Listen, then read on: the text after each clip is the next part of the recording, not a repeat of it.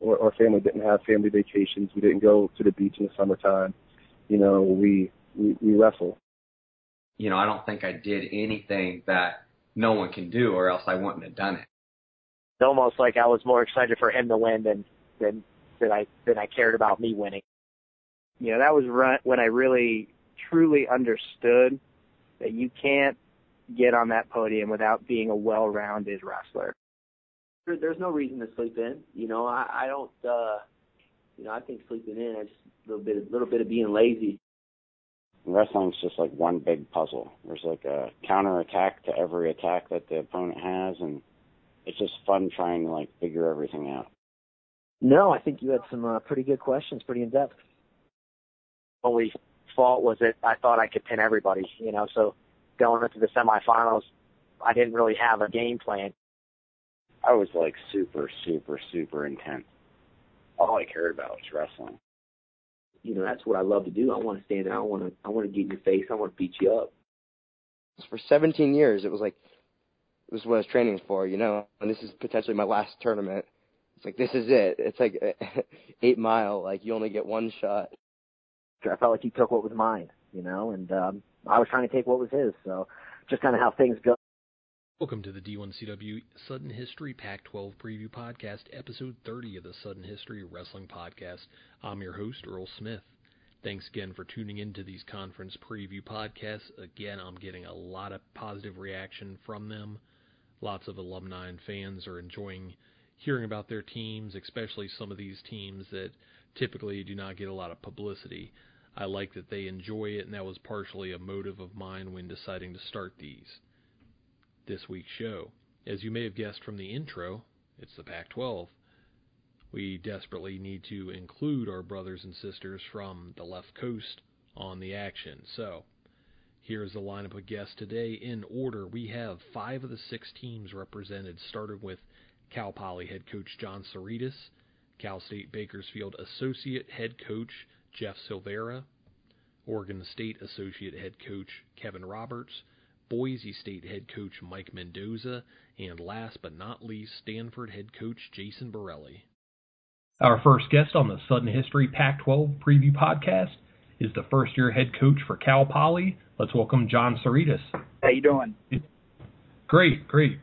Thanks for joining us. Uh, coach, if you could start off with a weight by weight breakdown of who will be competing for spots in the Mustang lineup for 2016 17 you don't need to get into specifics of who's beating who if you don't want, but just a general idea of who will be competing for each weight? Absolutely, and we we still have our uh, our inner squad coming up this uh, this Friday here in a couple of days. So a couple of these will probably change, but I just got one guy per weight that's um, you know that that stood out the most since we've been here. You know, obviously we just took over, so we're still in the honeymoon phase and, and getting to learn these guys and their backgrounds. Um, we haven't had the opportunity to to see any of them compete under the lights yet. So um, so the guys I, I mentioned, um, I guess you know technically would be the front runners, but um, there there's still a couple weight classes that need to shake out. Okay. So uh, 125, David Gonzalez. Uh, 133, Yoshido Wakakoshi. 141, Colt Schilling, 149, Josh Cortez, 157, Colt Shorts, 165, Blake Castle, 174, Matt Wilhelm, 184, Tom Lane, 197, JT Goodwin, 285, Spencer Empey. Okay, so before we get back to the team, uh, a little bit about yourself and the position. You were at Grand Canyon and appeared to have a good thing going when they discontinued the program right around the same time. Coach Brendan Buckley steps down at Cal Poly and you're hired. Just talk about those turn of events happening and then what drew your interest to Cal Poly. Oh, for sure. Well, well, first off, um, you know, Cal, Cal Poly's uh, was always in the back of my mind. Um, beautiful area great school, a ton of wrestling tradition. Um, so yeah, when when that door closed at Grand Canyon, which was very unfortunate, um, you know, this door opened and and we went after it with everything we had. Um, it's funny how how in life, you know, you, you get opportunities. So uh, we're excited to be here, man. Um, it's a, great place. It's a great opportunity. Um, the situation is even better than than I thought when I first got here, and I was pretty optimistic. So uh, it, it's going to be a good little run here. We're we're more than excited to be here. One question I always ask new coaches is, you know, once you take over here at Cal Poly, what was the first thing or one of the first things that you wanted to address, improve, eliminate, just something that you thought would be crucial to having the type of success that you envision? Yeah, so we we just wanted to come in with open arms, um, you know, and, and let the guys know that we do care about them. Um, we spend a tremendous amount of time getting to know them, just sitting down with with each guy and, and spending some time with them. Um, and, and other than that, just get to work. Um, you know, just getting to work. Um, I, I think the best way to you know show you love someone is spend time with them, and we spend a tremendous amount of time with our guys, whether it's uh, individual drills or meetings or, or after practice. Um, so I think they know that we care, and we do care about them quite a bit. Um, and because of that, you know, we're both willing to, to work a little extra for each other. So the relationships by far was the single most important thing. And, and I feel like we've, we've done a great job coming in, but the guys have done an even better job. I mean, they, there was no questions asked. They accepted us and, um, just what a great crew. And they just wanted to get to work. So it, it was a, a very clean, very quick transition. So you've taken over a team that is – not returning any past NCAA qualifiers on the entire roster. You know, what are some of your expectations for the uh, team overall this season? So we we're, we just got to get better at wrestling. That's the bottom line. Um, you know, we we've been training good. Uh, we we trained in the spring. When I got here in, uh, in April, uh, we had a great summer. Um, nearly everyone was in camp on campus all summer training, and then this fall. So, so I definitely think we're making gains. I, I do think we got plenty of guys that are competent in wrestling. Um, you know, so that, the biggest thing is just getting better every day, just putting in a good week of training on top of another good week. Um, you know, and just getting these guys to believe.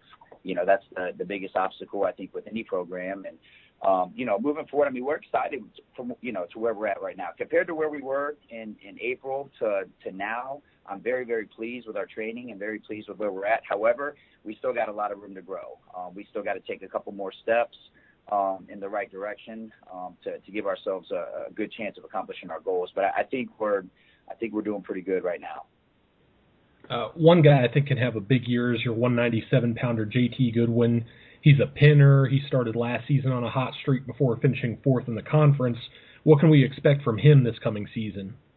Yeah, JT works hard. He's he's a good wrestler. I mean, he was, you know, uh, highly recruited out of high school, California state champ, and it's just, you know, he wrestles hard. He wrestles very hard. Um, you know, especially at that weight. So we're we're excited to to see what he can do.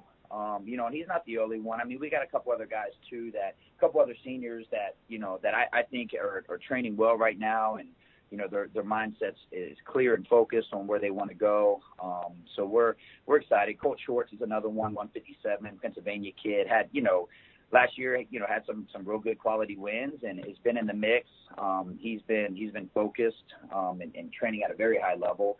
Um, Blake Castle is another senior, um, 165. Um, you know, I think something happens your last year when you know it's this is your last chance. I think you, you kind of tighten up just a little bit more than than you normally would. So um, yeah, we're expecting a lot out of these seniors. I mean, they got to be leaders on and off the mat, um, and they have since we've been here. Um, so we're, you know, like I said, we're we're really excited to get this thing going, and we got a good test coming up quick. I mean, we wrestled, you know, uh, pretty tough schedule here in November. We, we got quite a few matches um, right off the cuff, so we'll know where we're at pretty quick. That's exactly where I was going to go next. Um, in addition to three Big Ten teams in the first month, you also have a couple of great promotional events uh, wrestling outside against San Francisco State on the 3rd of November, then Army West Point on the 18th. You know, these should be fun events. Also, good to spread the word on uh, campus and among the community as well. Oh yeah, absolutely. Uh, we're very fortunate to to have some pretty good weather out here on the Central Coast. So um, yeah, th- those events are great. We do catch a lot of foot traffic with the student body um, and, and the professors coming through. So um, it's exciting. You know, we, we got three of them planned this year. Um, we're actually a fourth one is an away event at Stanford, um, and we'll probably look into to doing even more um, moving forward. I just think it's it's very unique here because you know there's a pretty good possibility the weather is going to be in the 70s and doesn't rain much out here. I think it's rained one time since I've been here in six months. So um, so those opportunities are great. Absolutely and talk about the coaching staff you've assembled. You have Todd Schavrien as the top assistant and Mike Hatcher. What do these two bring to Cal Poly Wrestling?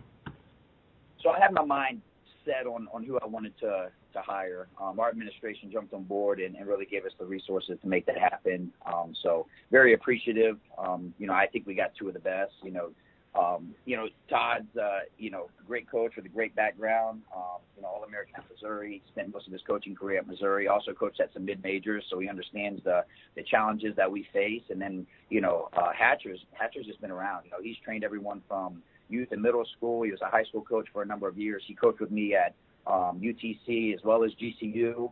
Um, and he and he also, you know, he's coached some uh, some senior level guys as well in the mix. So he he's got a wide range and his primary focus is preparation. So he's he's in the room every single day. Um, that's his main focus. And then you know Todd Todd's taking the, the lead on the recruiting, um, you know, on operations. So just a, a great mix of guys, two great guys, two of my best friends. Um, so it works out pretty well. Okay, Coach, that's all I have for you. Is there anything else that you would like for people to know about wrestling at Cal Poly in 2016, 2017? No, we're we're excited. You know, I think um, you know I think we're we're setting the bar pretty high. You know, we got some some lofty goals, and you know we also got a lot of work to do. So um, you know, awesome staff, awesome team, awesome administration. So I, I couldn't be more happy. Um, you know, to be anywhere else but here. So we're we're just excited to get going and see where we're at.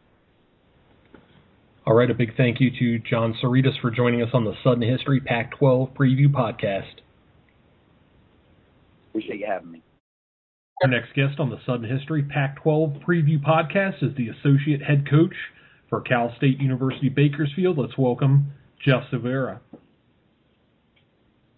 Welcome, Coach. Hey, Earl. How are you doing? Good to hear from you.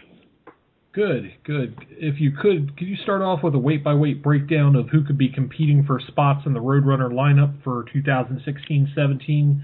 You don't need to get into specifics of who's sure, beating yeah, who um, if you don't want. Okay. Uh, at, at 125 is pretty settled with uh, Sean Nickel, who uh, redshirted uh, uh, last year. He wrestled as a true freshman year in redshirt last year, and he will be our starter this year with um, three-year starter Sergio Mendez, the redshirt this year, finally. Um, at 133s, it looks as uh, if Carlos Herrera, who was a starter as a true freshman, will start again this year. He's the, the favorite to start at the weight class at uh, 141s. Um, uh, Russell Rohlfing, who was a red shirt last year, had a real good, impressive red shirt year. Um, looks to be the favorite to start uh, there. He was a two-time state placer uh, in California. At 149s is our lone um, NCAA returning qualifier, Coleman Hammond, who was uh, two and two at the NCAA championships last year. Had a really, really solid uh, NCAA meet for um, getting a wild card, and um, we're expecting him to be uh, to be our main plug um, for the team. A lot of experience there. In uh, 157s, we have it's going to be a battle between um, redshirt freshman Jacob Thalen, who had a pretty impressive redshirt uh, season last year, placed at five open tournaments, and then redshirt sophomore Sean O'Rourke. Um, those two will be battling it out.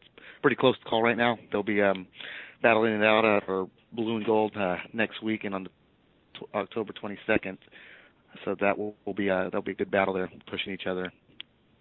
At 165s, uh, likely starters Lorenzo De La Riva, who was uh, 25 and five, I believe, uh, in his redshirt uh, season last year. He placed at took third at the Reno TOC, won our Roadrunner Open, beat um, a few D1 starters, and placed at three other tournaments. So he's really we're really excited about him. He's um working hard. He has his weight down and should be ready to go. At 174s, we have uh, a redshirt freshman also, uh, Matt Penachek, who also had a um, really good, solid open season last year during his redshirt year, placing three or four tournaments, I believe. He was also a two-time state placer um, out of Gilroy High School, who's a normally a top 10 team in the state every year. Excited about him. At 184s uh, will be Dylan Bollinger. He was a spot starter last year, splitting time with one of our seniors who graduated, Jesus Embry. So Dylan looks to be the favorite to take uh, to be the starter this year. At 197s, we'll have um, Matt Williams, who was our heavyweight last year. Um, he was right outside of qualifying a spot at the NCAA's at uh, at heavyweights, and two years ago at 197. he was a Pac-12 runner-up. um, losing to Cody Crawford of Oregon State in the finals. He'll be back down at 197s, and we are expecting a really solid year from Matt this year. And at 285s, um, heavyweight will be Alex Encarnacion Strand, who was the starter two years ago at heavyweight um, before a uh, injury ended his year. But uh, he's a redshirt senior, so it's his last year. He has a lot of experience, and uh, we're looking for big things from Alex this year. Okay, so the Roadrunners will have a new look this season under first-year head coach Manny Rivera. You spent the previous two seasons on the staff. How was the transition for you with a new head coach and then your expanded role of associate head coach? Transition has been really, really smooth. Um, couldn't ask for um, a smoother transition. Really, it's um, you know when Mike eh, decided to leave and took Riley uh, Roscoe with him to Boise, you know things were a little turmoil, you know, little little unrest. Um, you know, no one was really sure, you know, who was going to get hired. We had heard names or candidates. I was named the interim head coach for the summer, so I was just trying to make sure, you know, the team was taken care of during our summer workouts. That, you know, they were getting the same attention and just working to get better and let the other stuff take care of itself, and it did. Um, Manny is great. He um, he was ready to be a head coach. He uh, five years at North Dakota State, uh, a year at Virginia, and I believe he was a grad assistant at Minnesota for a year. So he has a ton of experience. You know, being on the national championship team when he competed, an All American himself. Um, you know, things have worked out well. And as far as my expanded role, it's it's great. I mean, you know, Manny's real real gracious to allow me to step into that role. It was something we had talked about when um after he was hired. Um you know, some young coaches might feel threatened with uh, something like that, but Manny um is different and uh, you know, he knows we're all pulling the same way. There's no egos here. Um we also just hired uh Sean Boyle who was um wrestled at University of Michigan and at Tennessee Chattanooga his grad year, and he's been a great addition to the staff. It's um, you know, it, it's a different look staff, but it's all we're all cohesive and we're all excited about you know our young group of wrestlers. It's been um, transition's been great. Um, over the years, it's been reported that former coach Mike Mendoza and staff had to be very creative when raising funds to help sustain and grow the program. You know, what have you learned about that area from running a program from him, and you know, how do you plan on maybe even improving it? Yeah, the the program, you know, it, it is self-funded by the community, but at the same time, the university is starting to step up and um, help us out where they can, and we're hoping that the university expands that role greater in the in, in the coming years. Um, you know, well, my last job at San Francisco State, we had to fundraise not at that level, but we, you know, you know, fundraising's taking place at every wrestling team, no matter what level it is. It's it's it's a part of the job as a as an Olympic sport, as a as a so-called non-revenue sport. You know, you're fundraising at some level. It depends how great the level is. Here, the level's greater because we're fundraising our whole budget, which is um, two hundred and fifty thousand dollars. So we have great support from the community. We uh, uh, uh, Vernon and Janice Varner are great helps. Uh, you know, they they drive a lot of it along with um, former alum Craig Tobin. Uh, they they're great at getting the community out, letting people know what our situation is. And as I mentioned earlier, you know, the school is starting to take a part of that as well, and it's um, things are really moving in the right direction. Um, looking at last year, your team qualified five wrestlers for nationals. Four of them were local guys from Bakersfield how important is it for you as a coach and recruiter trying to keep these local talented guys at home? It's important. You know, Bakersfield High is a perennial top five team in the state, so there's great talent right there. Um, another local high school, Frontier High School, has been stepping up. Um, you know, they finished I think top 15 um, in the state last year. Had two state placers, and we actually have a uh, freshman heavy, heavyweight, Jared Snyder, who is on the team now who was there. He was a two-time state placer. Um, so keeping that local talent is important, but at the same time expanding um, outside of the area. Uh, was important when I was hired two years ago. I wanted to make sure that we were going up north towards the Sacramento, uh, Sac Joaquin section area. I wanted to make sure we were grabbing the better wrestlers from the southern section um, as well down uh, down there. So you know, we want to keep the best kids from Bakersfield here, but we also want to get the best kids from the state. The state's so deep, loaded, and talented that uh, you know we we can go anywhere and get really great wrestlers in the state. But keeping those Bakersfield kids at home is definitely a priority. You mentioned your lone returning NCAA qualifiers, 149 pounder Coleman Hammond. He won a pair of matches in his NCAA championship debut. You know, how did that first taste of the national tournament benefit him and prepare him for his 2016-17 season? I think Coleman, um, you know, after you know, we, it was a little unsure if he was going to qualify after the Pac-12 meet because he didn't hold a spot, unfortunately, um, finishing fourth, and only the top three. He had qualified a spot, but then wasn't able to keep it. Um, so when he got the wild card, we were all uh, elated and excited to have a fifth guy going. And I, I think last year there there was uh, at the NCAA's, you know, there wasn't much pressure on him. I think he was able to get there and just flow and wrestled. Even the match, uh, his last match that he lost, I mean, he wrestled well um, against uh, Lopez from Bucknell. It was a real close, tight match. Um, so I think he went in there with the sense of, you know, I'm here and I'm just going to let it let let it fly. And I think that's what he's kind of thinking this year. Um, just getting out there and building on the success he had. There's definitely more confidence in him. Uh, Coach Rivera has been uh, been able to work on some technical things with him, and Coleman's starting to push himself um, to a greater level. And we're really excited and uh, see how that translates uh, in the next few months. And a guy I've been keeping an eye out for who may not be well known just yet is Lorenzo Del Riva. Uh, while redshirting, looks like he won three opens. Um, tell us a little bit about him and what we can expect from him this first season of officially competing. Yeah, Lorenzo was a state runner-up. Um, he was our top recruit uh, two years ago.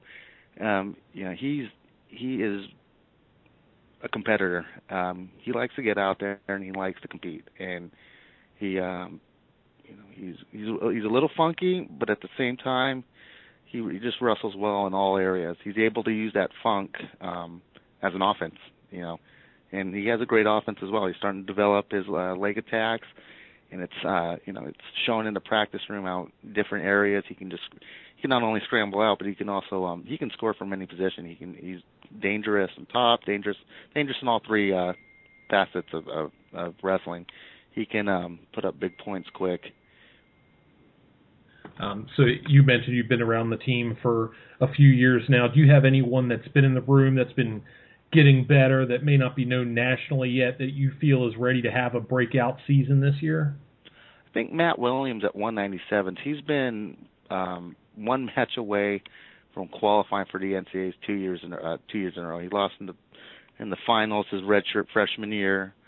Um, the Cody Crawford of Oregon State, and then last year he lost for third and fourth at heavyweights um, Matt's made some tremendous gains in his offense, um, and I think he's going to surprise some people during the season. Um, you know, his his offense is steadily improving um, since I've been here, and our uh, last year our 197 pounder Ruben Franklin's now our director of ops, and they've been working out, you know, three four times a week, um, being able to, you know, learn from Ruben, who was a an NCAA qualifier last year and a top 10 wrestler most of the year. He's those two have been um, just rubbing off on each other. Matt's offense and his bottom have uh, improved tremendously. I'm excited to see what how he fares during the season. And talk about the schedule that's been put together. Tournament wise, you have the Cliff Keen, Reno, the Midlands. Those are all great tests. Then you have non conference duels hosting Rutgers and West Virginia then Coach Rivera's old team, North Dakota State, and your Pac-12 duels. You know, pretty solid all-around schedule. Yeah, we we looked at you know with the team we had coming back, we knew with probably five redshirt freshmen starting, they were going to need mat time. Um, they were just going to need you know they were going to have to get those matches in, get that experience. With those three tournaments and December, you know, not not all of them will be wrestling all three. Usually they wrestle two or three, but all three of those tournaments are going to be great tests to see where they're at. Um, you know, Reno has Penn State and Oklahoma State both coming, and that's going to be great to have two of the top five teams in the country there. Um, Cliff Keen's always tough, always has Ohio State, Cornell there. Um, Virginia Tech will be there as well, and you know Midland is Iowa and some other great schools there as well. So our, our freshmen um, are going to have a great test. They're going to know where they're to stay, where they stand at the end of the year. And with some of those dual meets, you know, Rutgers coming out this year is going to be great. They were, I think, 15th in the nation last year, and returning All American. It's always great for us to, you know, battle those Big Ten teams. We enjoyed that immensely. We had Penn State out here last year, so getting getting those those tough Big Ten, Big Twelve schools like as uh like uh, West Virginia, getting on the getting them on the schedule is important to us. And it'll also be fun for uh for Coach Ferrer to wrestle North Dakota State. That was actually planned before um he was hired, so it's a strange coincidence, but that will be a that will be a good tri duel with uh, them and Cal Poly. Okay, Coach, that's all I have for you. Is there anything else that you would like for people to know about wrestling at Cal State University Bakersfield in 2016-17? Yeah, we're we're going to be a young team, um, but we're going to be growing, and um, you know, with like I said, with possibly five redshirt freshmen, we we might be a little young, but this team has a lot of talent, and we're super excited to see how they develop this season, and we're just ready to get the season going and get out there. Okay, a big thank you to Coach Jeff Silveira for joining us on this Sudden History Pac 12 preview podcast. Next guest on the Sudden History Pac 12 preview podcast is the associate head coach for Oregon State. Let's welcome Kevin Roberts. Yeah, how you doing, Earl? Good, good. Coach, if you could start with a weight by weight breakdown of who could be competing for spots in the Beaver lineup for 2016 17. You don't need to get into specifics of who's beating who if you don't want, but just a general Yeah. idea of who's going to be competing. Yeah, sure. So, you know, right now we have some uh we have some uncertainty probably like compared to a year ago, uh right now. You know, we're we're just into official practices and, and whatnot. So um we've got some options at some weights. I don't know what's gonna shake out yet. Um, you know, red shirt decisions, stuff like that. But uh at 125, we have uh, Ronnie Bresser, who's been in there the last couple years uh, for us. He was around a 12 last year, and then we have uh, Kagan Calkins, a kid out of uh, out of Illinois that is a pretty good wrestler too. He um, he had some good wins last year and placed in the Midlands and, and did some good things. So we have those two guys at 125. At uh, 133, um, I'm not sure what we're going to do. We have we have the possibility of wrestling a true freshman, uh, Devin Turner, out of California at that weight, or possibly Kagan Calkins uh, could be in there as well, or or we could have uh, Joey Palmer, one of our uh, few seniors on the team. Um, him and Jack Hathaway both certified at 133, but both could be at 133 or 141. Not sure what we're going to do right there uh, right now. So that kind of takes care of 33 and 41. Uh, 49, we'll have uh, Joey Delgado. Um, he's a senior. He's a, a past conference champion. He's been to the NCAA tournament a couple times. Um, Abraham Rodriguez at 157 is is probably looking like the guy right now. Um, 65 and 74 is where we don't have a lot of experience. We have a lot of youth there, and I'm um, being uh, completely honest. I'm not sure what we're going to do there right now. We're going to kind of see how these guys do over the next month, and and maybe into the first Open tournament. Um, could be Weston Dobler, a kid out of Fargo, North Dakota. It could be Riley Jarmio um, here from uh, Eugene, Oregon, just down the road.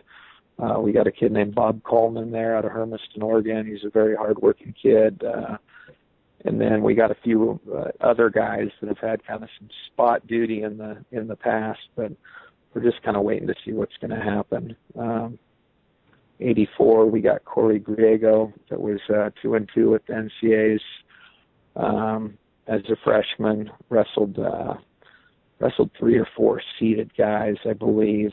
Um, uh, Cody Crawford, uh, pa- uh, past uh, conference champion and uh, NCAA qualifier, will be at 97. He's a junior.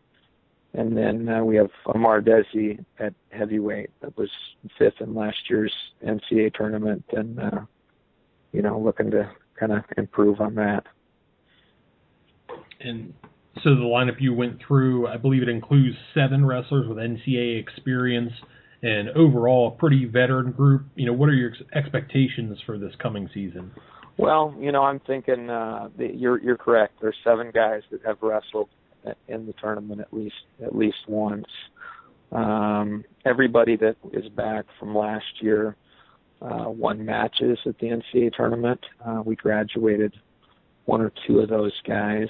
Um, but yeah, I, I'm just looking forward to like getting better every time we step out. I think when when you got uh, some young guys, you know, the possibility of wrestling two or three freshmen. Uh, you know, we're, we're going to look to get better um, at at those weights every time out, and then, you know, with the older guys, we're just looking for consistency. I mean, I think we've got some guys that are very capable of uh, of wrestling deep into the NCAA tournament. We just need consistency, you know, and so um, the biggest thing is getting better and being ready to, uh, you know, be obviously peak and wrestle our best in March.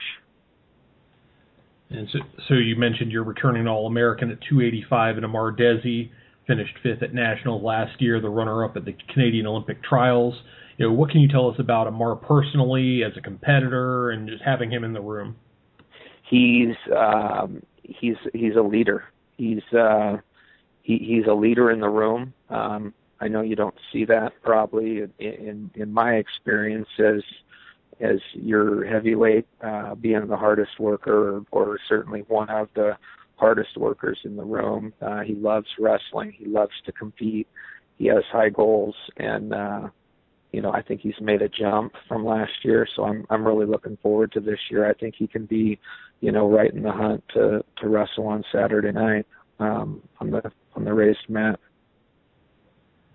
At 125 pounds, you have Ronnie Bresser. You mentioned finished in the round of 12 last season, was seeded 11th and 10th the prior season. What does he need to do to get himself onto the podium in March in uh, St. Louis? Really, just wrestle as he's capable of. You know, um, last year at the at the NCAAs, even though he was round to 12, uh, he didn't feel like he he had a good performance, and you know I, I would echo that that he didn't wrestle like he's capable of. When he's really firing and, and opening up, he can score a lot of points.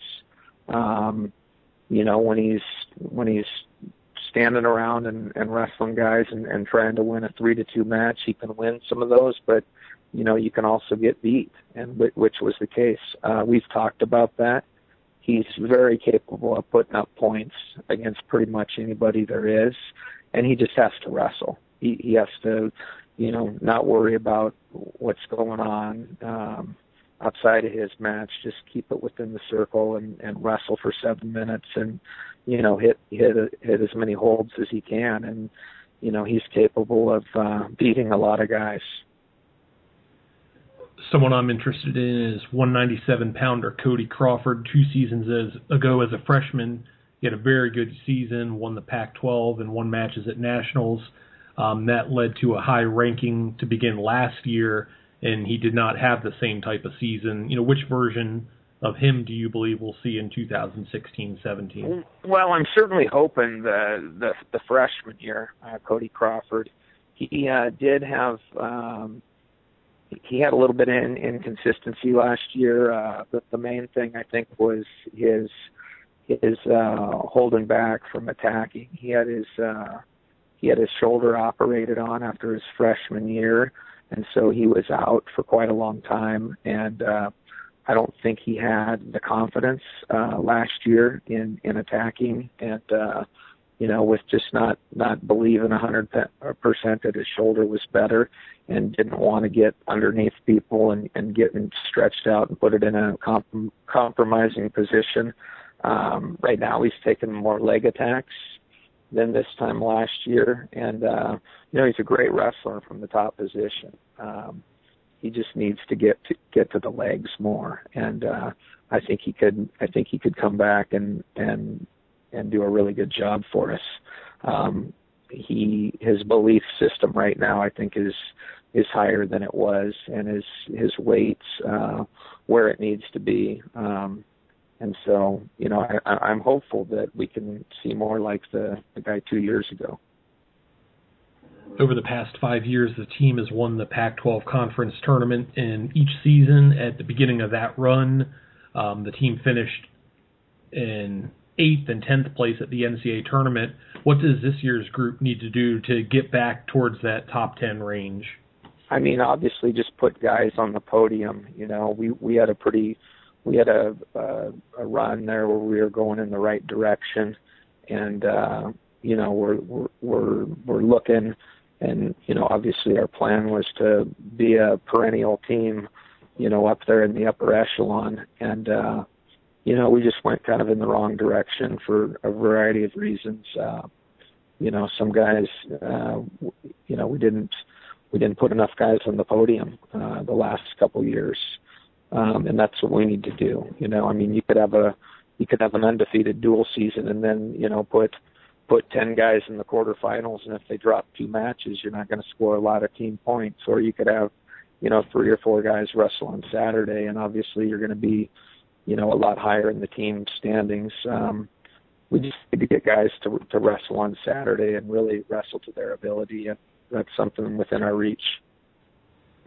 If you could talk about the changing landscape for the Pac-12 conference for wrestling this summer, we saw three of the six programs hire new head coaches.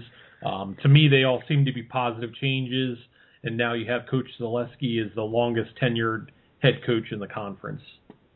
Yeah, I hadn't thought about that. Um, but yeah, we've got uh, you know Zeke in his I think going into his third year down at ASU. Obviously, you know they're doing some good things. They want to be a, a big time player, um, which is which is great for us out here. We need it. We need as much competition as we can get. Uh, Coach Mendoza, you know, went over to Boise from Bakersfield where he's done a great job.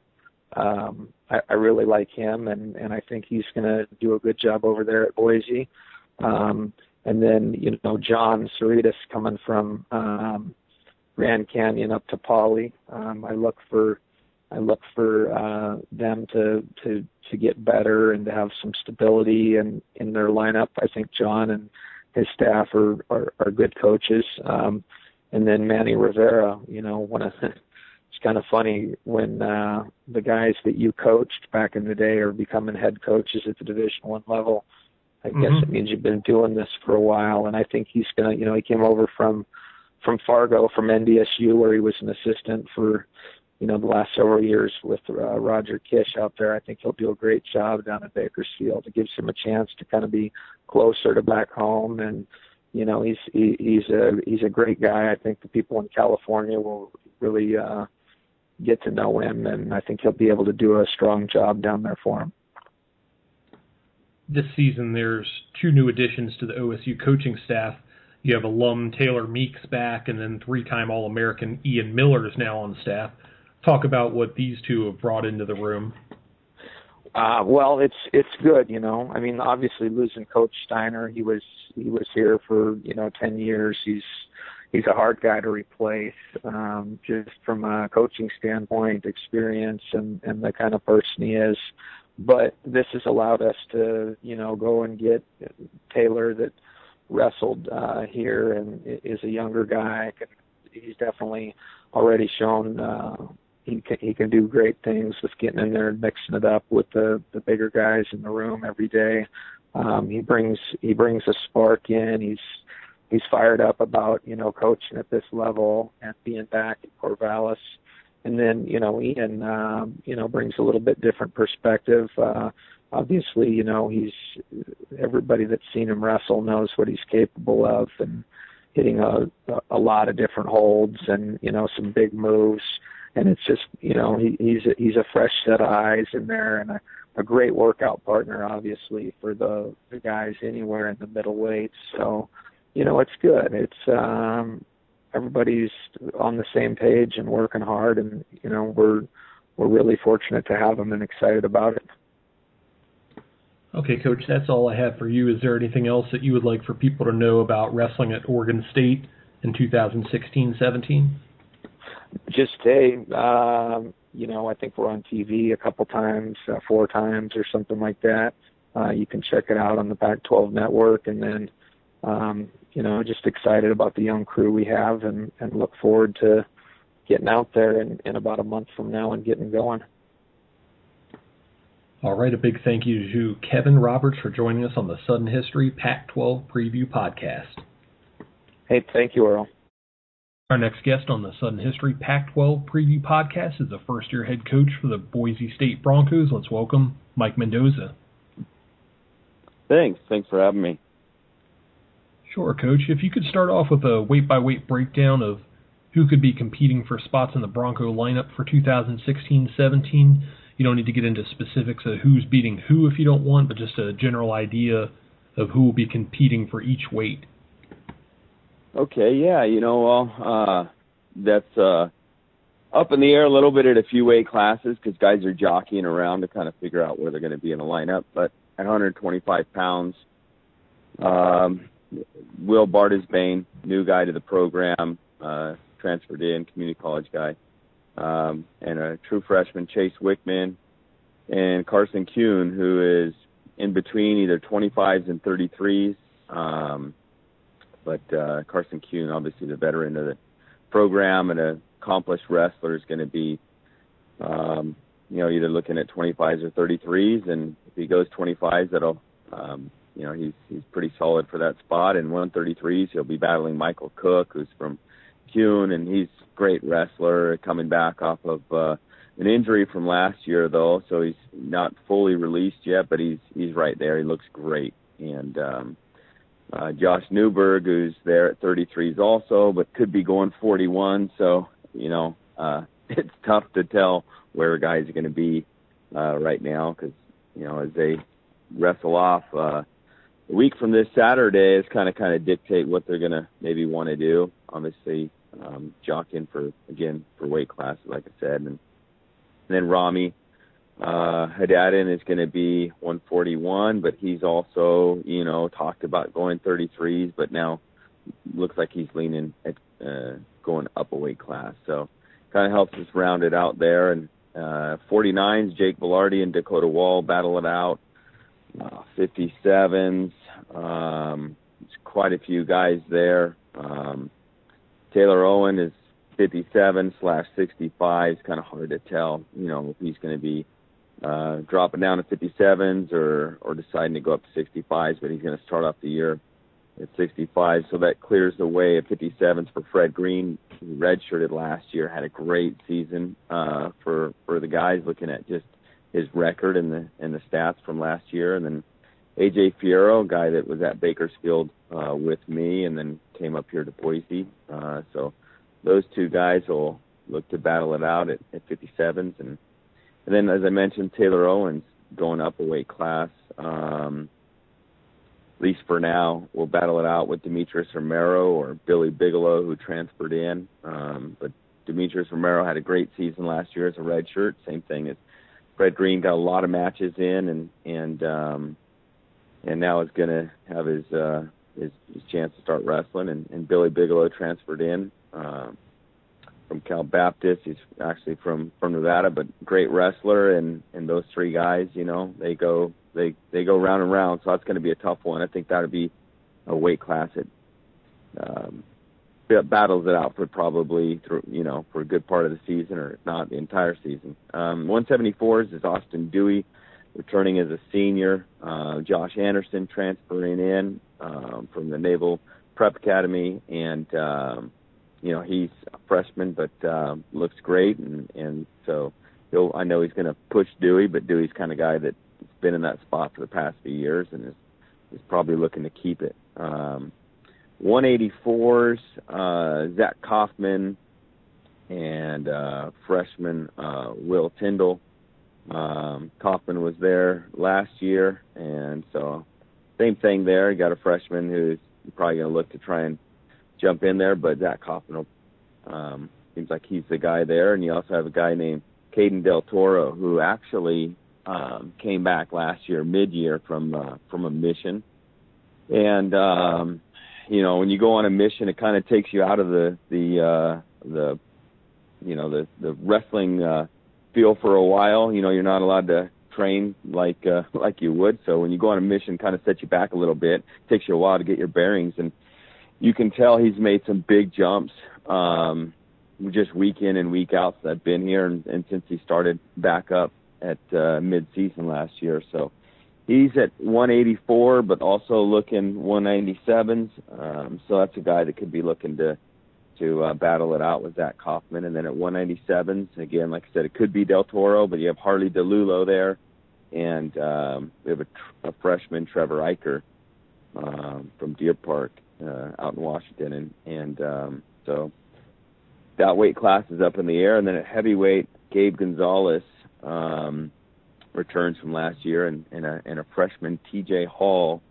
Uh, seems like those two guys will be the guys that'll battle it out for for heavyweight. And uh, yeah, interesting to see what's going to happen. I know guys are going to be looking to to um, have wrestle offs or compete against each other uh, all season long. So it's kind of a unpredictable lineup at this point, and me being here just a few months, uh, I'm getting to know the guys, and and uh, I'm looking forward to competing here um, just a few weeks, and really get to see how they are in actually competition outside of uh, the wrestling room.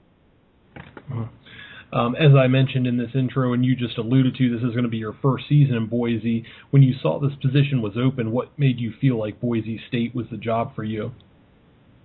Yeah, you know, I tell you, I've been here um, just to compete, and um, obviously competed against this program for a few years, and a lot of respect for the program and what it's accomplished. And every time coming into into Boise, you get that sense that this is a wrestling community, and and this community supports Boise State. And definitely, when I got there and got here, you know, um, felt it even more. So yeah, it was. It, you know, a position that appealed to me right away, and and um, yeah, just along the process, um, happy to be here. It's a great place, great wrestling town, and a lot of support for Boise State and Boise State wrestling. So um, couldn't be happier.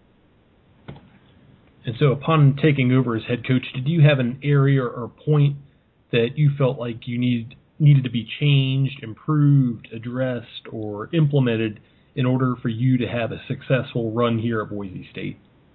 I think no matter where where you go, I think coming in and just establishing uh, a good culture, guys that are willing to you know work hard, and and so just coming in is just you know bringing my philosophy to to to the program, which is you know we're going to work hard, um, we're going to take care of business and keep our priorities in line, and uh, run a clean program with uh, high character guys that um, that also have same goals that that that, uh, that we have, which is ultimately for them to to reach their highest level academically and athletically. And so coming into the program, you know, just looking to establish a great culture. That it. You know, what was here before doesn't doesn't uh, matter too much. It's just coming in and and uh, getting this program to to a level that um, you know it, it's been at in the past and was at pretty consistently. So um, that was So- what I came in thinking. Uh, one wrestler you're probably most familiar with is AJ Fiero, who transferred from Bakersfield, and you said he looks to be in the mix at 157. What can you tell us about AJ and what's he going to bring to Boise State? You know, well, he's obviously he's wrestled for me for three years, so coming in, he kind of knows what to expect with me and and our coaching staff, and um, so he brings um, you know some consistency from that standpoint because he he he knows and he can help uh, you know help with the culture. Obviously, you know, coaches, you know, starts with the coaches, but what really helps to carry it through is the guys on the team and having leaders in the room, and he's one of those guys that's going to help us do that. Um, you know, he's great work ethic, um, and kind of knows our expectations, and is going to help push his team and his teammates to uh, help us accomplish what we're what we're training for. And so this current roster does not include any prior NCAA qualifiers. Who have you seen thus far that is capable of breaking out and surprising people on the national scene? Yeah, you know, I think you know immediately Carson Kuhn is a guy that has really been, um, you know, under the radar because he's just one of those guys that um, it, it uh, was injured last year, was out. Just unfortunate things kept him out, and and uh, but he's looking great. And I mean, he's accomplished wrestler. Did did extremely well in high school, and you know was on the junior world team, and you know just one of those guys that has accomplished a lot in his high school career. And and um, you know you see it when he's competing in the room right now that he's got the skills and ability to to be at the NCAAs and even to get on that podium um, just this next year. Um, Austin Dewey, obviously, he was right there, Pac-12 runner-up. He's a guy that is right there on the cusp of um, doing great things, and and um, you know expect a good season from him. Zach Kaufman's another one of those guys where I feel like he's going to have a huge upswing this year. He's just one of those guys that maybe hasn't quite hit his stride yet, but um, his work ethic is great. Uh, his focus is great. His commitment is there, and and and typically when you have guys like that, they're gonna you're, you're gonna see some some results, and that's a guy that we expect to see make some big jumps this year. And then, as I mentioned, just to some of the guys that redshirted last year, Fred Green and Taylor Owens, Demetrius Romero, those guys are, are, are some guys that are going to jump on the scene this year as they're looking to put on the singlet, and and um, they've got some talent and skills, and and uh, so look forward to some good things from them and 49's Jake Velarde. He's um, one of those guys also that I think has a huge, huge uh, potential. Um, his commitment, work ethic is there as well. And I don't know. I feel like you know, as, as you ask me that, I'm going through the lineup and I'm just seeing a bunch of committed guys, and and so I'm expecting some special things to this team. Obviously, it's going to take you know us uh it's going to be building off each other and and and uh building the individuals. And you know it's, it's even though it's individual sport it's it, you know there's a team aspect to it and this team's on on on board with what's going on. And and so yeah those are some of the guys that stick out um to highlight. And you know um I guess hopefully uh you know as, as we uh, progress through the season they're going to hit hit the uh their potential sooner rather than later because I think that's important. You know, these guys, you know, coming into the season, you want to see them, you know, have the, um, I guess, the performances, you know, early out of the gate rather than than later. Uh, but uh, those guys are committed, and and the whole team is as well. But those are some of the guys that stick out for me. All right, and uh, so Boise State's not too far removed from the 2010-11 season of having a top 10 finish. Um, they started that year ranked number two in the nation with three top-ranked individuals. Um, you know, granted that was a special group, but uh, what's going to have yeah. to happen from a coaching standpoint and a wrestler standpoint for you guys to approach that level again?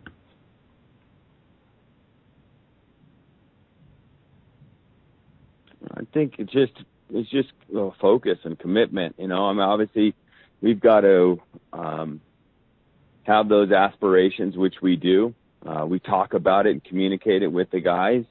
Um, we know that uh, there's no shortcuts to reaching those type of uh, levels and accomplishments, and and so we've got to set some goals and we've got to have an action plan behind it, and we've got to have guys committed to it, and and we do, and that's that's the great thing is we've got a, a committed group here and and uh, the culture is good. And obviously we've got to you know right now continue to recruit the best kids in the country and get them here and have them be a part of this and help build it and get get behind you know recruiting classes behind us that are pushing us up and uh and we'll get there. And it's a process and and these guys know it's a process and and um yeah so it's really no shortcuts to it. You just work hard and and uh, you know work efficiently and work smart and um, and just continue to recruit um, kids that want to come in that have high character and and high work ethic. So, looking at your coaching staff, you brought Riley Orozco from Bakersfield, and then brought back two Bronco alums, Levi Jones and Andrew Hochstrasser, as the volunteer assistant. Uh, tell us about this group you've assembled. They're great, man. I tell you, I'm I'm so I, it's it's it's awesome. Um, you know, obviously I brought Orozco with me. I, you know, I coached with him for the last five years and I recruited him, and he wrestled for me five years before that. And um, you know, his abilities as a coach are are um, uh, you know are great. He's gotten better as a coach. You you know every year he works hard at it. He's he's committed to uh, being the best coach and focusing on the guys. And you know he he uh, he proved that uh, for me at Bakersfield and helping to elevate that team. And um, when I brought on uh, Levi Jones, um, you know I just it was a really easy easy hire. You know, that guy is full of passion and especially for his alma mater and he's a great coach um, great motivator, and um, you know he's, he's he's looking for this program to to get to the you know where it was when he was here. I mean, I think that's one big thing. You know, obviously when you when you bring on guys that wrestled here, you know, the, and and when they were a part of this program when it was top in the country, they uh they have they're driven to get it there again. And so you know him and Hochstrasser. Obviously, Hochstrasser is a volunteer coach. He's still he's still training. He's uh, looking to compete at the World Team Trials uh, in just a, a few weeks out in New York, um, competing at 60 kilograms, and you know he's um, obviously focusing on on himself and helping uh, the guys, the lighter weight guys in here right now. But um, you know he's he, he falls in that same that same boat as Coach Jones. He's these guys wrestled here. These guys were part of this program when it was at its height, and uh, you know they're driven to get it back there again. And so I couldn't be happier to have you know a couple Broncos on staff. Okay, Coach, that's all I have for you. Is there anything else that you'd like for people to know about wrestling at Boise State in 2016-17? No, just uh, you know we're looking to build something great here and and continue the, the tradition of uh, strong wrestling and um, that's all I got. Looking forward to a great season. All right, a big thank you to Coach Mike Mendoza for joining us on the Sudden History Pac 12 Preview Podcast. Our next guest on the Sudden History Pac 12 Preview Podcast is the head coach for Stanford. Let's welcome Jason Borrelli. Hi, Earl. Thanks for having me. Uh, thanks for coming on. Coach, if you could start off with a weight by weight breakdown of who could be competing for spots in the Cardinal lineup for 2016 17 as always, you don't need to get into specifics of who's beating who if you don't want to, but just a general idea of who will be competing for each weight. Sure, happy to do that. Um, well, we have 30 guys on our roster, so um, not sure where that stacks up across the country, but 30 guys that'll be competing for you know our spots at 10 weight classes. Um, we kind of always go with the theme of uh, you know all hands on deck. We tell even our young guys to be ready. Um, obviously, we want to put together the best lineup we can every year. So you know, right now everyone's chomping at the bit, and, and we haven't talked redshirting with anyone specifically, really. Um, so, you know, kind of running down weight by weight at 125 pounds, we have a returning All-American there, Connor Schramm, who's obviously proven himself, and we expect him to, um, you know, to be our guy there at that weight class. But we have a handful of other guys um, that are battling him every day. Um, you know, some freshmen with some veterans as well, guys like Brian Rossi, Eric Kramer, um, freshman Gabe Townsell, those guys will be in the mix and uh, might see some action. But uh, Connor Schramm definitely has the nod as of right now, coming off of last year's All-American finish. Um, at 133 pounds, um, our starter from last season, Mason Pengelly, um, will be in the mix and, and certainly um, was having a good year last year until he got a little sidelined with an injury uh, mid-season. But then uh, a senior, fifth-year senior, Peter Russo from Oregon, um, he's going to come down that, uh, for his senior year at 133. So we expect um, Peter and Mason to battle it out, and, and one of those guys to separate themselves eventually. And then another freshman, Brandon Keir, uh, will be obviously pushing them as well. Uh, he's a he's a Poway kid, California, so uh, freshman in our lineup. Uh, at 141, that's probably the one weight that's really obviously um, solidified. Um, you know, anytime you have All Americans at weight classes, um, you know Joey McKenna, returning All American, took third in the country. Three losses last year, Um, you know, he lost uh, two of his three losses were to Dean Heil, the eventual NCAA champion, and then he lost in the semifinals to uh, Meredith from uh, Wyoming. So Joey, we obviously have high expectations for him, and he's he's the guy at 141 pounds.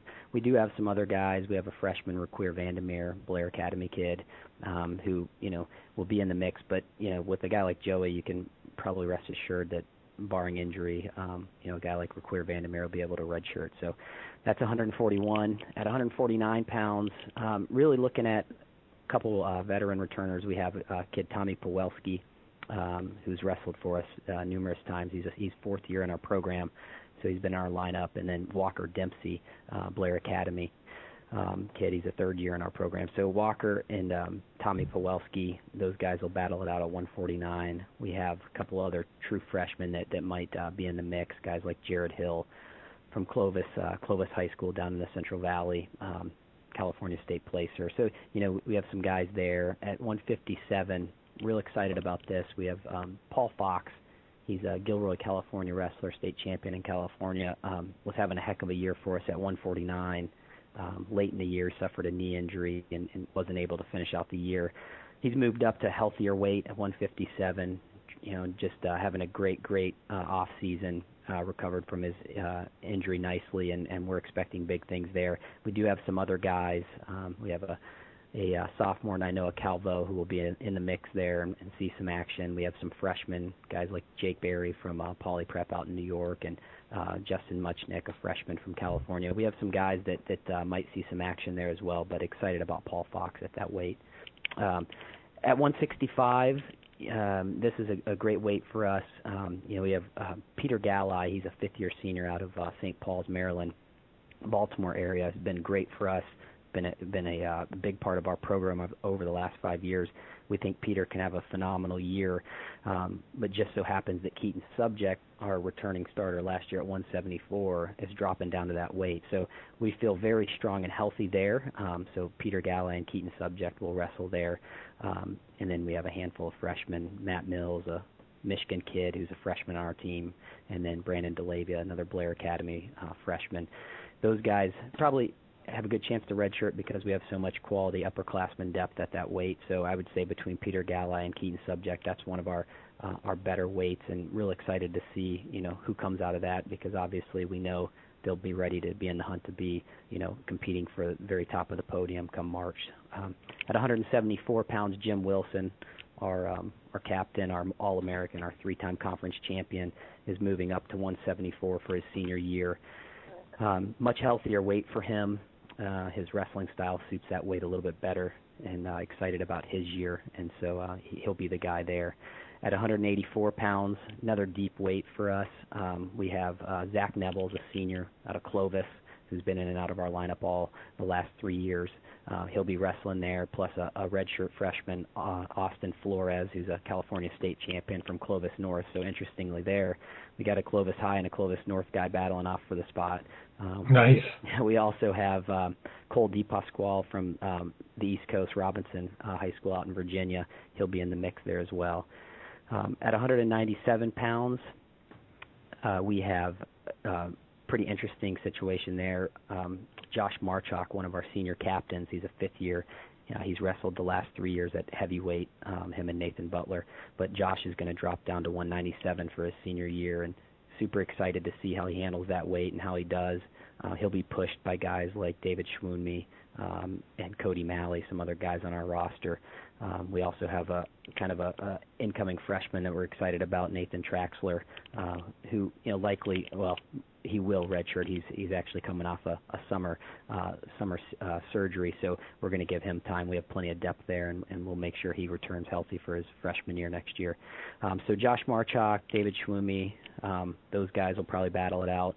And then up at heavyweight, 285, we have uh, returning NCAA qualifier Nathan Butler. Um, you know, Nathan, we were expecting a big junior year for him he's done well the last two years, but really expecting him to turn the corner and have a great year. And he'll be pushed a little bit by uh, Trevor Rasmussen, uh, a redshirt freshman from Oregon. So I know there's a lot of guys. That was very long-winded, but um, you know our thing is it's very early in the season. We don't like guys to pigeonhole themselves into redshirting and and you know this and that. So it's more of all all hands on deck and really trying to get everybody ready Um, but um, you know, uh, we do have some guys that have kind of solidified themselves at certain weights. So hopefully that helps a little bit. Yeah, absolutely. Um, so listen to you talk about the Stanford lineup. What sticks out to me is going back to some of your early teams. You always had talented individuals, but maybe there was a hole or two in the lineup. Now you and the rest of the Cardinal staff have been able to assemble a team with depth, and by depth I mean multiple capable starters at almost every weight. You know, talk about that process of assembling this depth that you now have. Sure, yeah, I think that's a big part of it. You know, when you're coaching at a school where you know, number one, we're we're on the West Coast, so some of the Midwest, East Coast people aren't as familiar, and then you're dealing with the you know the admissions uh, hurdles that we're dealing with. Um, roster depth can be can be a challenge. Um, I think we've done a, a fantastic job, our staff, of um, you know getting creative and, and figuring out uh, you know kind of the admissions process, but also just better identifying kids early so that we can get on them and then and build the relationships we need with the, the right kids across the country so we can bring in bigger classes uh, each year, but also uh, quality uh, classes as well. So you know that that's been a big a big focus of ours. Um, we've we've certainly tried to hammer down the recruiting portion over the last eight years and and figure out how to, to add the quality uh, and the quantity each year uh, to our roster. And so, real happy with that. I think, yeah, we we you know in the past maybe you had one or two you know guys that kind of stole the show, but you know we're trying to be a lot more balanced, but still having you know the heavy hitters as well. And uh, certainly feel like we've we've done that and excited about the future um, for sure. But we're also excited about this season. So. And yeah, building off of that, this Stanford Cardinal team will return three All Americans, two other NCAA qualifiers. I've seen two team rankings so far with you guys in the top 12 of both. I assume you have to be very excited about the prospects for the team this season. Yeah, we are. You know, and, and the the exciting thing for us is that uh, it's not just coming from the coaching staff anymore. You know, the guys are talking about it. Um, you know, the athletes on the team who are who are the ones who really are going to be doing everything. Um, have bought in and, and really believe in what we're what we're capable of doing. Um, so that's exciting for us. You know, it seems like in the early days, you know, the the message can be driven a lot by the coaches, but uh, we're at a point now where we've got guys that have very lofty goals for themselves.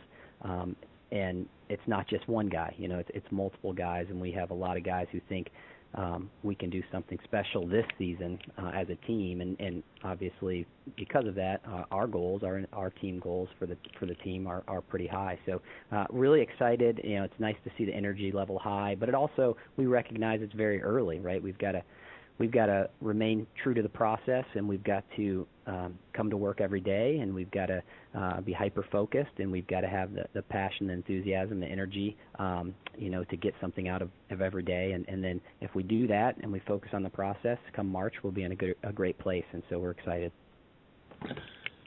You and your staff have continued to bring in talented recruiting classes. My D1CW site had your 2016 class in the top 15 again. Uh, talk about this group of incoming freshmen and what they bring to the program. Sure. Well, we are excited about them. Um, you know, there's nine of them. There's actually there was a, a kid that uh, is walked onto our team, so we add him to the mix. We had eight original signees, and then uh, added a walk on. So we have nine freshmen, nine true freshmen in our program, um, and, and a lot of talent. You know, and a lot of depth too. You know, we covered a lot of weight classes with uh, with those guys. Um, they're they're pretty pretty well spread out. So we covered, I think, maybe eight of the ten weight classes with those nine guys, which is always great. Um, and, and a lot of accolades. You know, we have a lot of state championships, a lot of uh, prep uh, prep accolades, and then also a lot of uh, freestyle and Greco-Roman uh, accolades. You know, you look at a guy like Gabe Townsell. Um, the guy, you know, was always doing really well in Fargo, whether it was freestyle or Greco. Um, he's a you know from OPRF, Oak Park River Forest, out in Illinois, and had a successful career there. And real excited about his upside down the road. And then guys like Requir van der Merwe, maybe a little bit of a sleeper in the class. Um, Blair Academy kid who who had a great career, but you know I just think he kind of gets lost in the in the in the you know when you're at Blair, there's some guys with some unbelievable accolades, so you can kind of float under the radar. But we're really excited about his future. Um, you know, guys like Jake Berry, um, from Poly Prep, another guy that I think his upside is really, really high. Um, you know, a lot of people definitely probably know of him, but just I think his his upside is really high. He's still growing. He's got a, a good frame for the uh, for the mid weights, and he's going to be just a scrappy guy for us in the future. You got Brandon DeLavia, uh, Matt Mills from um, uh, Forest Hill Central out in Michigan. Um, you know, a couple time Michigan State placer, but is is just a workhorse in our program. So um, Nathan Traxler. Uh, of course, most people are familiar with him. He he was more the maybe the staple of the class in terms of um, just ranking wise coming out. Um, big guy's probably going to be 197. So you know, just a lot of depth. Real excited about the class, and and their attitudes are are really really really good. You know, we we push that a lot um, when we're recruiting, looking for people that have a positive attitude and that have passion right that, for the sport and uh, we really feel like we got that with this group of guys so super excited for uh, for the future your 125 pounder Connor Schramm was an All American for the first time, finishing eighth at the NCAA championships. Uh, maybe it's a West Coast thing, I don't know, but I feel like he slips under the radar when people are mentioning the contenders at 25. Uh, what can you tell us about him? Well, you know, I think I think you're right, and and maybe in some ways we kind of like that. You know, float under the radar, and and uh, all of a sudden, boom, you come in and you shock a lot of people. But Connor, Connor's just he's a very consistent, uh, um, you know, guy. He loves to wrestle. Uh, he's the guy who will come in the room a lot. Him and Joey McKenna. You know, you can see those guys putting in extra workouts on the mat often. Um, he made a big commitment after his freshman year. You know, he wrestled 133 pounds as a redshirt freshman, um, made the nationals, and just didn't have the year he was hoping for. Um, and and really decided, you know, to to make the sacrifice, to make the commitment to go down and see how he would do at 125. And he did a great job last year, and of course it paid off uh, with him being an All-American. Uh, C- Connor has the ability, no doubt, to beat anyone in the country. Um, you know, obviously he's already been an All-American, so his goals are beyond that. You know, he's thinking about winning the national championship. Uh, I'm quite certain that in his mind, um, you know, he can do that, and I'm quite certain all of our coaches feel he can do that as well. So, the you know, the really the sky's the limit. He just he's got to keep working day to day, get a little bit better. Um, he can wrestle with anybody um, and you know he's strong, he's explosive, he can score quick. Um, you know, and he's also good on top, which people don't realize. Interestingly, uh, Connor um, last year to, to be an All-American in that run at the Nationals, he actually had to ride and turn uh, a couple guys to win, uh, and he was able to do that uh, both in his All-American round of 12 match, but also uh, prior to that when he wrestled um, uh, the Lehigh kid. Um, Cruz, uh, he turned him, actually tilted him, and got a near fall, which was the difference in the match. So, uh, good in all positions, and when you're good in all positions, when you're good top, bottom, and neutral, you're you're tough to beat. So, we like Connor's chances. And someone who was never really under the radar was Joey McKenna.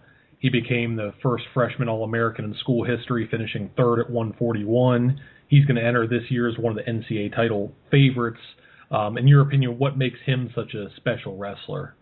Well, you know, there's a lot of things people don't see behind the scenes. The the passion that Joey has for wrestling. Uh, like I mentioned before, you can come into our wrestling room on any given, whether it's an off day or even on a day where we're going to go at, you know, 3:45 in the afternoon. You walk in, it's eight o'clock in the morning or nine o'clock, whatever time of day, and you might see, you you more than likely will see Joey in there. Joey, he's a mat rat, um, loves wrestling, tries to soak up as much as he can.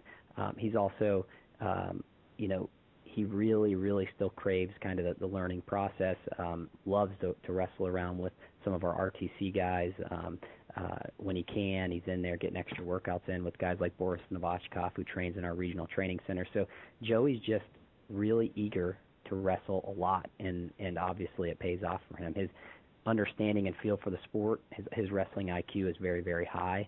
Um, he has some intangibles, um, some things he does um, that are hard to teach, but he does them very well, and those help him, um, you know, throughout the season. And uh, so, you know, Joey just and he's a good kid. He's a really good kid. He's he's not a problem. He's not a guy that, um, you know, they're giving the coaching staff headaches ever, and he always listens whenever we advise advice for him or whenever we ask him to do things, he does it. So, um, you know, just a, just an all around great guy and uh, leader for us. And so, we're, we obviously we're glad he's out here. Now at 174, you have Jim Wilson, All American from two seasons ago.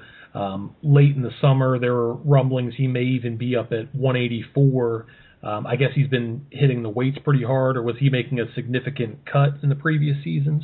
Uh, a little combination of both. Um, you know, Jim's wrestling style. Um, anyone that's watched him, he's not the most flashy. He's not, um, you know, he's not going to wow everyone over and over. He's the type of guy who he wears his opponents out. He he utilizes strength a lot and, and his conditioning, and he needs those things. You know, he needs to have he needs to be strong throughout a match, and he needs to have uh, you know energy and power and um, and that kind of grit, and that's what's carried him over his career, and especially in big matches. And um, you know, just it was it was a lot of a lot of work to get to 65, and he did it well, and he never complained. But you know, watching him compete in dual meets and in matches was a lot different than what we saw in the wrestling room. So, you know, when you see a guy training at 180 and looks like a horse, and then he gets down to 165 and looks a little flat, um, you start scratching your head. You know, so you want to see a guy at his best, and and so had that discussion. He felt it was best for him. He feels like from an injury perspective, he'll stay strong up at the weight, and so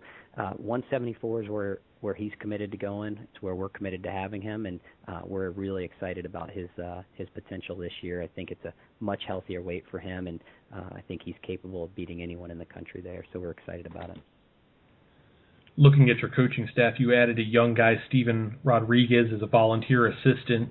He was an All American last year at Illinois, and he's he's a hero of mine because anyone who can jump up three weight classes in a year and All American, I got a lot of respect for. Um, what is it about him that made you want to add him to the staff? Yeah, well, I'm glad you brought him up, and obviously my entire coaching staff is great, and and uh, want to give a, a you know kind of a a plug for those guys. Ray Blake and Jamill Kelly have been phenomenal for this program, and and uh, excited about those guys. But adding Steven Rodriguez was big for us. I think the big thing is, you know, he brings a little bit of that um, uh, no nonsense, you know, work hard, um, you know, just kind of the the overall um, persona, the, the, the image, and the you know, just the whole idea of what we want in our program. A guy, you know, to your point, he, he was a 141 pounder. He goes up three weights. He's an All-American at 165, and you know you're not doing that without a lot of hard work, a lot of sacrifice, and a lot of you know laser-focused commitment. And you know that's what he represents. He's a represents. He's a guy who loves wrestling. Um, he's got a great attitude. He really does. You know, he's the type of guy who, you know, he just you ask him to do something, eager to do it, excited about it, um, doesn't complain about things, and you know that rubs off on the guys on our team, and, and we're always looking for that, and, you know from our from our uh, from our coaches, and so he's been a, a fantastic addition. He's funny. He he's very quiet, but when you get to know him and you talk to him, he's actually pretty darn funny and humorous, and um, you know makes us makes our staff laugh a lot, which is which is good, and uh, need that to kind of break up the the seriousness that we bring every day. So. Okay, and let's talk about your 2016-17 schedule. You start off with a couple cool events outside at home versus Cal Poly. Then about a week later, you go across the country to t- take on the defending NCAA champions Penn State. And then in tournament action, you've got Las Vegas, Reno, the Scuffle. You go through the thoughts behind assembling this schedule. Yeah, well, a couple things. Um, you know, absolutely want to make sure we're getting our guys exposed to the best wrestlers in the country. You know, being on the West Coast we got to make sure that uh, we're going to the right places. Um, but we also recognize too that uh, we wanted to be a little bit maybe smarter about um, just the, the overall grind of our schedule. Uh, in the past, we had had you know upwards of 20 or so dual meets on a year, and, and you know making weight and, and wrestling that many times can can wear on certain guys, and so we we really decreased the number of duels. You know, if you look through our duels, I think we have 13 on the schedule this year, which is down from you know years of the past uh, upwards of 20, 22 duels. I, I think one year, 2014, we were 17 and five, so we wrestled 22 duels. Um, seems seems to be a lot and makes the season very long. So decrease the number of duels, uh, 13, and then kind of tried to beef up um, kind of our tournament uh, situation. So um, added Cliff Keen, the Vegas tournament, and uh, we would continue to have the scuffle on there. So we'll have Cliff Keen and the Scuffle will be two our, our two main focuses, and then obviously in the middle we have Reno. Uh, the thought there is that we wanted all three on our schedule. Um, some guys might have injuries or might not perform as well um, at one another, but we we don't envision all of our starters or or guys that we think are going to be our starters wrestling in all three, probably two of the three, uh, figuring they'll get two of those three. One of them they'll be off, and, and we'll use the, the third in case we got to shuffle things around if guys didn't perform the way we wanted. So um, that was the thought behind the tournaments. and you know we're always trying to do things creative with our duels. So ha- hosting our first dual meet outside against Cal Poly, uh, you know we we had done that years ago. We wrestled at the football fan fest against North Carolina in 2015, I believe. It was a really cool event. It was right before the football game. There was a lot of people. Um, we literally put the mat right inside the fan fest and just had a great atmosphere. So we'll do that again uh, this year. We play Oregon State in football, and then there'll be a, wrestling match between us and Cal Poly before that. So our fans are looking forward to that. The Penn State match, super excited to go east and, and kind of see where we are early. And then, you know, as you mentioned, uh, later in the year, uh, some more dual meets. Uh, excited. We'll go to New York uh, and wrestle at the NYAC, and we'll take on Princeton. Uh, that's going to be exciting for us. Uh, they obviously have been recruiting well as of late, and uh, they think highly of their team, so it's going to be a great dual meet. Um, we look forward to that. And then um, the very next day, we wrestled Drexel and Penn uh, down in Philadelphia, and, and really looking forward to that. Obviously, Drexel is improving, but uh, really excited about Penn because uh, uh, my former colleague uh, you know Alex Tirapelli is the head coach there, so it'll be neat to to be in his environment and get to coach, uh, you know, and, and see uh, everything he's doing there. So looking forward to that. And then we close out the year with some more duels. Of course, the Arizona State duel on January 22nd is something we're looking forward to. It's an in-conference, you know, a, a conference match, and they've got a lot of hype behind them. They had the number one recruiting class in the country a couple of years ago. They're looking to have a big year, and so we're excited about that. So uh, those are some of the highlights of the schedule and, and some of the kind of thoughts behind it when we were making it. Okay, Coach, that's all I have for you. Is there anything else that you would like for people to know about wrestling at Stanford in 2016-17?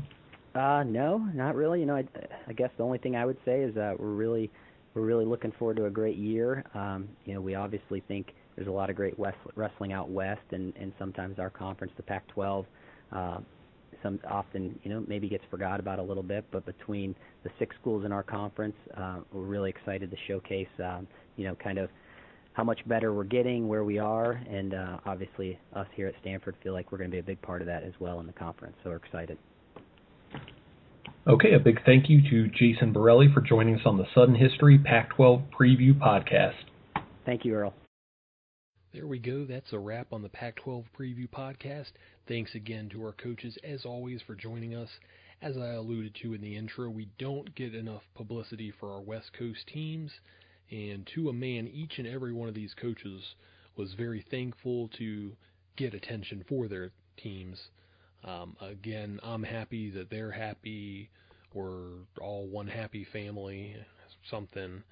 Um, a quick shout out before we go. If you've listened to the show before, you know I usually don't do these, so you know it's for real. Shout out to the good people at Rudis. We're working together on getting some shirts done for the D1CW website. Tommy Rollins and Mark Neiman have been awesome. Judging by the stuff of theirs I have already, I'm sure my shirts are going to turn out great. Maybe at some point I'm going to use a few of them for a giveaway on this show. If you haven't checked them out already, do so at therudis.com next week. It's the one I'm sure a lot of you have been waiting for the Big Ten preview. I've already started working on this thing. I'm sure it's going to be the biggest and let's hope the best. So, I'll see you then. How the hell do I get off the stage?